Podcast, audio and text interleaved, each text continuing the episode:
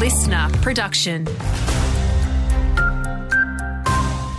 Hey, Saskia Channing here with the latest. Flood affected communities across Western New South Wales will share in a $9 million boost, with the state government pouring extra cash into recovery grants after events in August and September last year.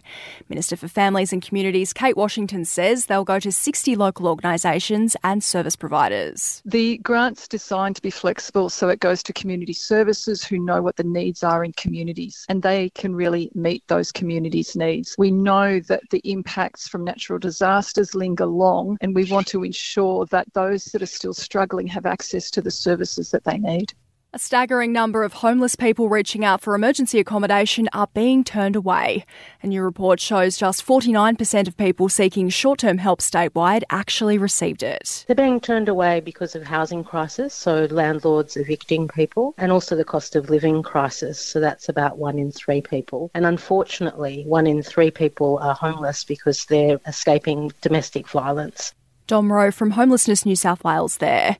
The latest census revealed almost 1,000 people are considered homeless in the Central West. As bushfire season continues, there's been a drop in the number of rural fire service members. According to data obtained by Sky News, there's around 5,000 fewer members this year compared to 2020. The RFS has also struggled to reach its hazard reduction burn targets. It's understood crews have only completed 20% of the work after years of wet weather. And local producers have had their say on a net zero plan for the agricultural industry. A survey by Farmers for Climate Actions confirmed climate change is the biggest threat to business, with 9 in 10 seeing unusual weather conditions in the past three years.